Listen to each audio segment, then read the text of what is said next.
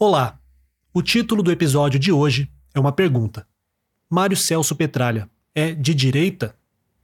Se você acompanhou as redes sociais dele nos últimos anos, então você deve estar pensando, pô, que pergunta canalha, é claro que ele é de direita. Afinal, o presidente do Atlético Paranaense pediu votos a favor de Jair Bolsonaro nas duas últimas eleições presidenciais e declarou mais de uma vez que o Brasil vai mal até hoje por culpa dos governos de esquerda. Contudo, o Dr. Mário Celso tem um longo histórico de parcerias com políticos de centro-esquerda, o que deixa esse papo todo meio estranho. Curiosamente, uma dessas parcerias derruba o mito de que Mário Celso Petralha nunca perdeu uma eleição, como nos alertou um ouvinte que enviou um dossiê anônimo para nossa produção.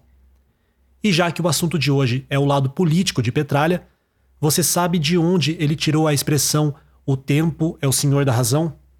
Essa frase, esse mantra que Petralha tanto ama, foi inspirado num polêmico ex-presidente que continua rendendo manchetes por aí. Você está ouvindo o segundo episódio especial produzido em comemoração aos 80 anos do Cartola que mudou a história do Atlético, do futebol brasileiro e, por que não, da política paranaense. Seja novamente bem-vindo ou bem-vinda ao documentário Senhor da Razão. Ei, Petralha, I love you. Democracia é fundamental. Eu sou movido a desafio. Futebol não é assim, futebol não é fácil, é esses pulhas. O tempo é o senhor da razão. É o tempo e o senhor da razão.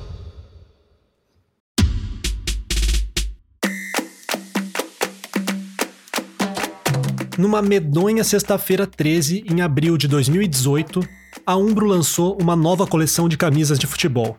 A linha Nations funcionava assim: cada time parceiro da Umbro recebia um modelo inédito em homenagem a uma seleção que jogaria a Copa de 2018 na Rússia.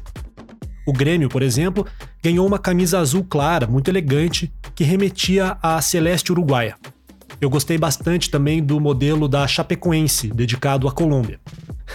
Agora, a do Atlético Paranaense foi sacanagem. A Umbro conseguiu produzir a camisa de futebol mais feia que eu já vi na vida. E 11 em cada 10 atleticanos concordam comigo. A referência era para ser a seleção espanhola e fazia sentido. A Fúria tem cores quentes, o que deveria facilitar a harmonização com a paleta de cores do Furacão. Além disso, durante a Copa de 2014 no Brasil, a Espanha havia se instalado no centro de treinamento do Atlético, o CAT do Caju. Só que o resultado do design da camisa maldita ficou muito mais parecido com a roupa do Ronald McDonald ou com um sachê de mostarda barata. Era um amarelo gritante com detalhes geométricos em vermelho, um horror. E a repercussão foi tão ruim que o Atlético resolveu cancelar imediatamente aquela obra de arte. Disse que não usaria e nem venderia o modelito mostarda. Mais do que isso, afirmou que aquele design nunca foi aprovado pela diretoria, o que a Umbro negava. Eu, como torcedor atleticano, fiquei aliviado. A camisa da vergonha ia virar folclore, peça rara de colecionador, graças a Deus. Mas em 2018, além de Copa do Mundo, tinha eleição para presidente e a maldita camisa reapareceria para cumprir o seu único propósito nesse mundo, que é gerar discórdia.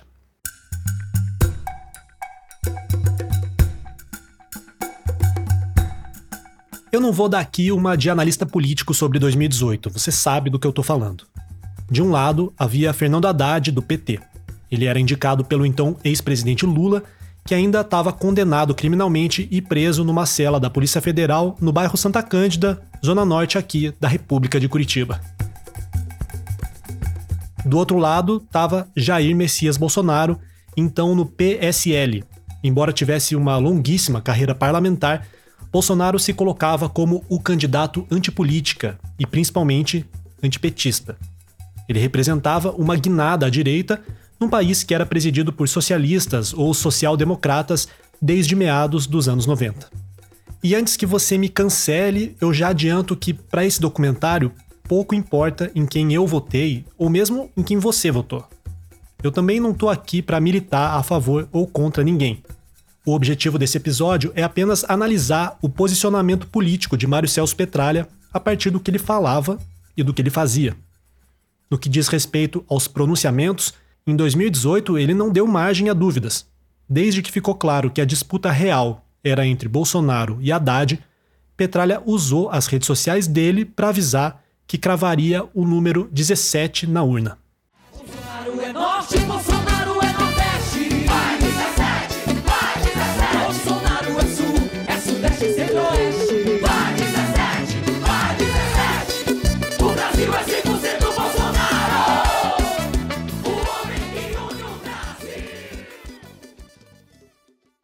Mas o posicionamento político de Petralha não ficou restrito à pessoa física. Ele era presidente do Conselho Deliberativo e usou a estrutura do Atlético para fazer campanha. Dia 6 de outubro, véspera do primeiro turno, o time entrou em campo vestindo uma camiseta amarela simples, não aquela feiosa da Umbro, e nela estava escrito hashtag Vamos Todos Juntos pelo Brasil. Esse era um slogan utilizado por apoiadores de Bolsonaro, que também usava as cores verde e amarelo como identidade visual da campanha. O único jogador que driblou a orientação para usar a hashtag foi o zagueiro Paulo André, que vestiu uma jaqueta rubro-negra durante toda a execução do hino nacional. O STJD multou o Atlético em 70 mil reais por entender que o clube fez campanha política em jogo oficial, contrariando regra da FIFA que veda esse tipo de manifestação. E no Facebook, Petralha esbravejou contra a multa. Verde e amarelo é a cor da nossa consciência. Hoje o Furacão foi multado pelo STJD em 70 mil reais por ter feito homenagem ao povo brasileiro e para que fossem às urnas pelo amor ao Brasil. Em 1997 fui, entre aspas, julgado por esse mesmo, entre aspas, tribunal de forma arbitrária e injusta. Ao falar de 1997, Petralha estava se referindo ao julgamento do caso Ivens Mendes. Se você não entendeu ou não se lembra dos detalhes, sugiro que ouça os episódios 3 e 4 desse documentário, em que a gente recuperou toda a história do escândalo. Ainda em outubro de 2018, Petralha ordenou que a iluminação da Arena da Baixada ficasse toda em amarelo durante algumas noites.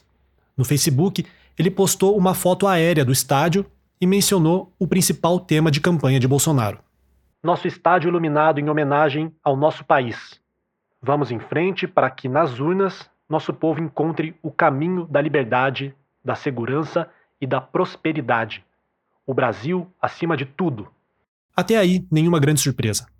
Era só Petralha usando o Atlético como extensão da sua vida privada, confundindo CPF e CNPJ e tratorando qualquer um que pudesse pensar diferente dentro do clube. O de sempre.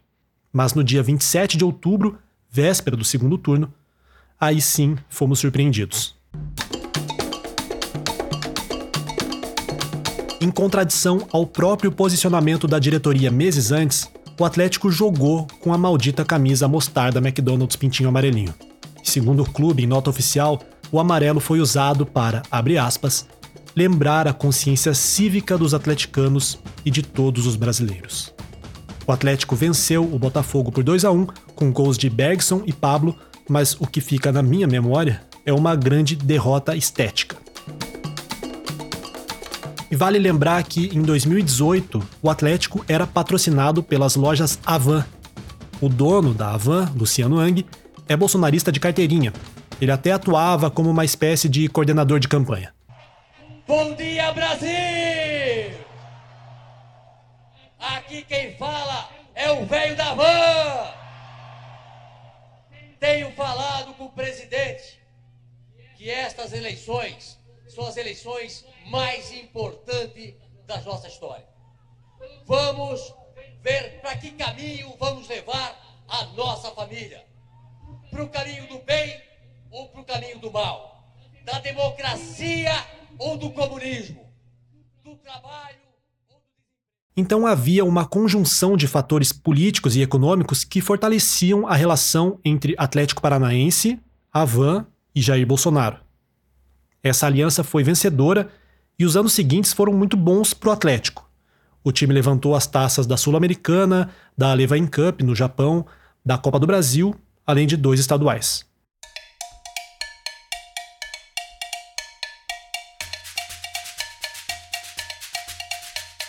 Em 2022, as coisas praticamente se repetiram, mas com algumas modificações.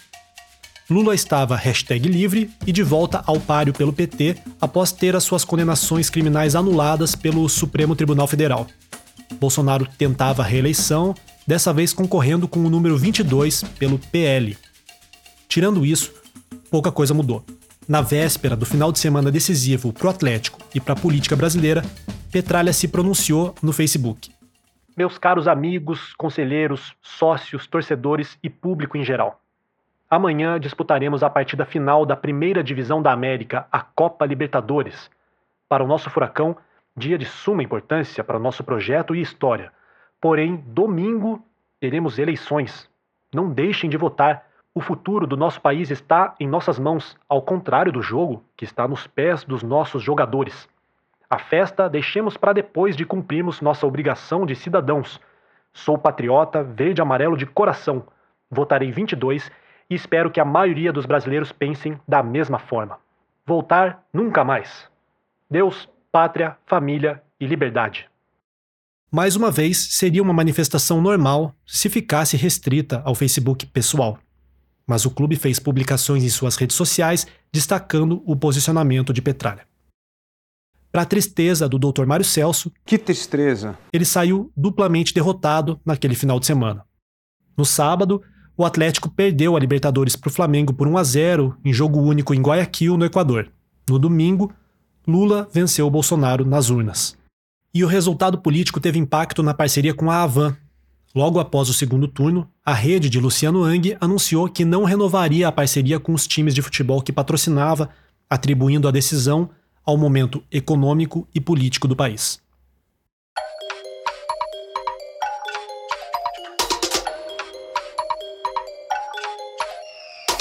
O curioso desse aparente desprezo de Petralha pelos governos de esquerda é que ele literalmente trabalhou para vários deles. Como a gente contou em detalhes no primeiro episódio desse documentário, Petralha era unha e carne com o governador Jaime Lerner, que fez grande parte de sua carreira política no PDT. O PDT é um partido que está mais à esquerda nesse confuso espectro político brasileiro. Antigamente, o principal nome do partido era Leonel Brizola, Hoje, o maior cacique do PDT é Ciro Gomes. Que é isso? Francamente. E veja bem, se eu tiver errado, me corrija.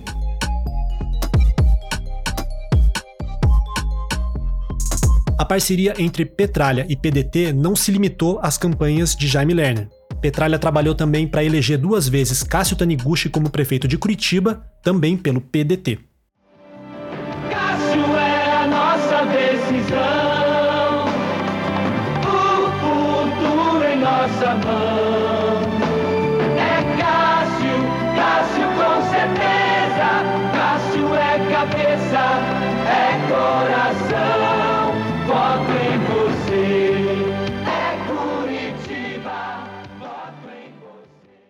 Aliás, no primeiro episódio a gente falou que Petralha sustenta a fama de nunca ter perdido uma eleição na qual ele tenha trabalhado. Isso valendo não apenas para o Atlético, mas também para campanhas de prefeituras e governos estaduais. Aí, um ouvinte entrou em contato para avisar que existe pelo menos uma exceção. Usando um pseudônimo e um e-mail falso, essa pessoa mandou uma espécie de dossiê com várias fofocas sobre Mário Celso Petralha. Algumas delas foram abordadas ao longo do documentário, outras são inverificáveis ou irrelevantes. Mas a história da eleição perdida é verdade. Foi em 2010, mais uma vez trabalhando para o PDT, na campanha de Osmar Dias para governador.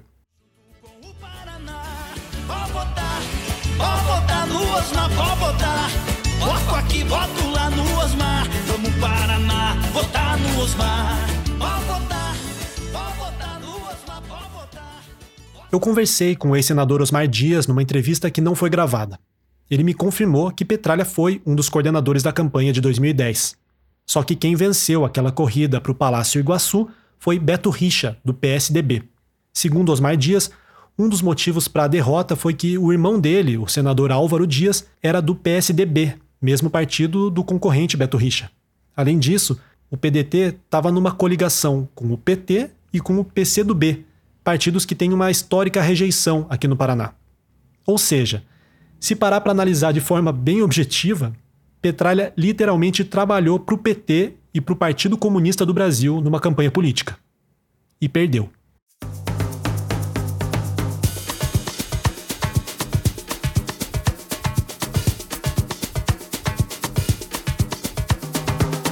Durante sua longa carreira de político de bastidor, Petralha se aproximou da esquerda também de outras formas. Ele tinha um bom relacionamento com o petista Edinho Silva, ex-ministro da Comunicação Social de Lula e atual prefeito de Araraquara. Essa parceria envolvia negócios do grupo Inepar, que instalou um centro industrial lá na cidade. A cooperação entre Petralha e Edinho se estendeu para o futebol. A Ferroviária, clube de Araraquara muito ligado a Edinho, chegou a jogar um Paulistão com um time montado com jogadores e comissão técnica emprestados pelo Furacão. A Ferrinha também recebeu patrocínio e aportes da Inepar.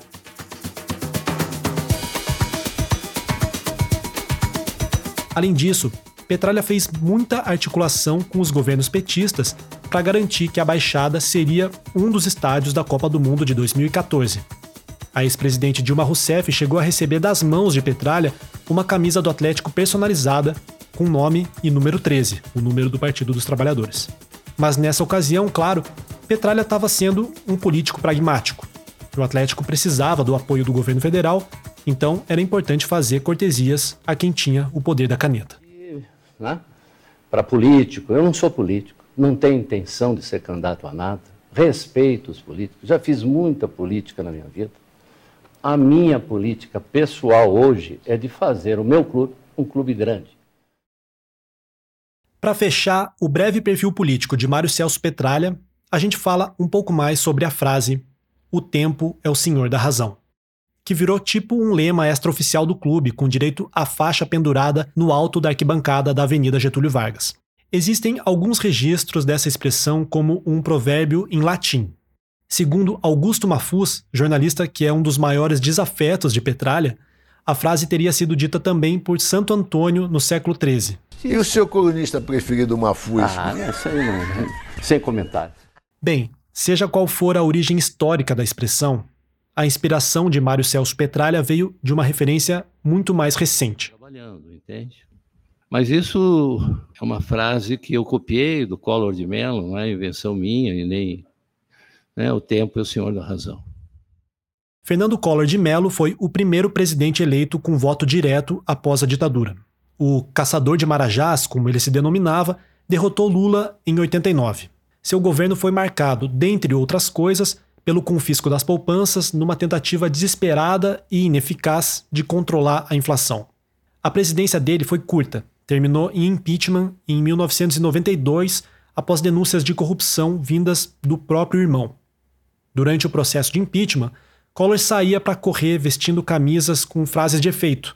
E a mais famosa, anos depois, viraria o lema do petralismo. Aquela camisa foi uma, é, foi uma camiseta, na realidade, né, utilizada por mim, ainda quando presidente da República. Eu, aos domingos, costumava fazer as corridas, e sempre aos domingos eu usava uma camiseta com alguma frase, com alguma mensagem que eu queria passar para a população, enfim, com uma mensagem importante relacionada àquele momento.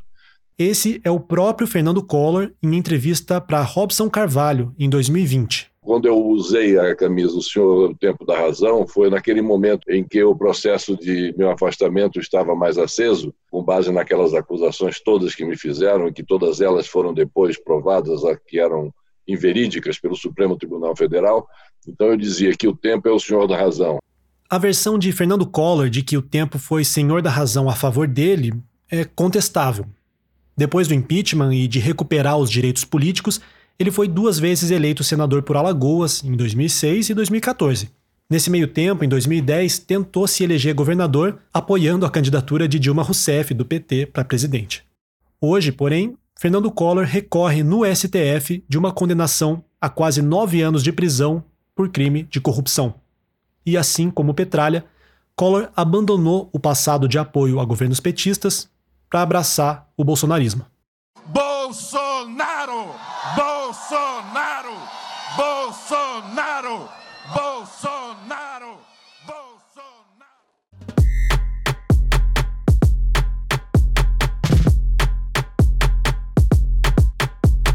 Doutor Mário Celso Petralha, Seja de direita ou de esquerda, o senhor está no centrão do coração de milhares de pessoas que admiram as suas realizações.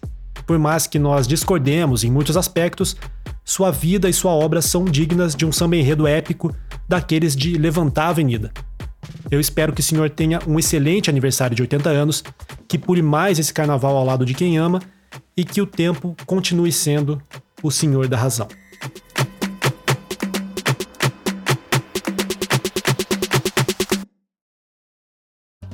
Esse documentário tem pesquisa, produção, entrevistas, locução, roteiro e edição sonora de Felipe Andretta.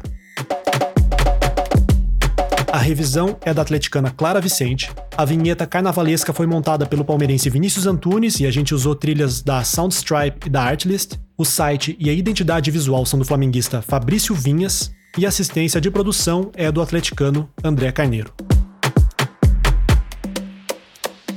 Esse episódio teve áudios de Consciência Patriótica, Metrópolis, Canal Brasil, jingles de Cássio Taniguchi em 96 e Osmar Dias em 2010, Canal Mercosul, Fox Sports, Rede Furacão, canal de Robson Carvalho, Diário do Centro do Mundo.